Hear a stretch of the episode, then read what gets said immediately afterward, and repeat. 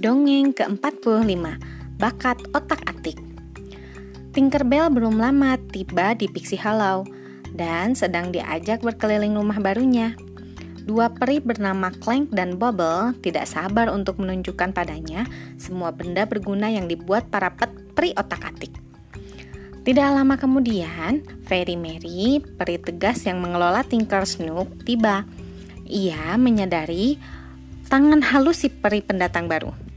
Jangan khawatir sayang, sebentar lagi kita hadirkan otot-otot bertukang, serunya.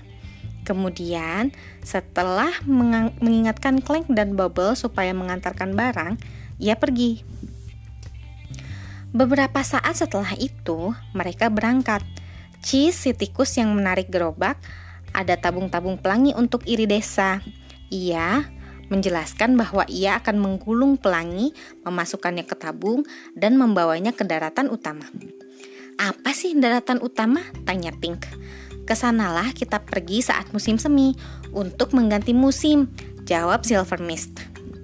Selanjutnya, para peri bertukang mampir di lembah bunga tempat Vidya sedang menyedot serbuk sari dari bunga-bunga dengan pusaran angin.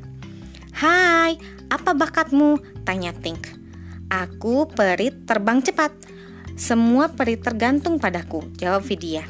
Ia jelas-jelas mengisyaratkan bahwa ia menganggap peri bertukang tidak penting. Tink merasa terhina. Saat kita pergi ke dataran utama, akan kubuktikan betapa pentingnya kita. Ia mengomel. Tink terbang ke pantai dan menemukan beberapa harta karun luar biasa yang terkubur di pasir. Clank menjelaskan itu adalah benda-benda hilang yang terdampar di Neverland dari waktu ke waktu. Fairy Mary dengan sigap membawa benda-benda itu.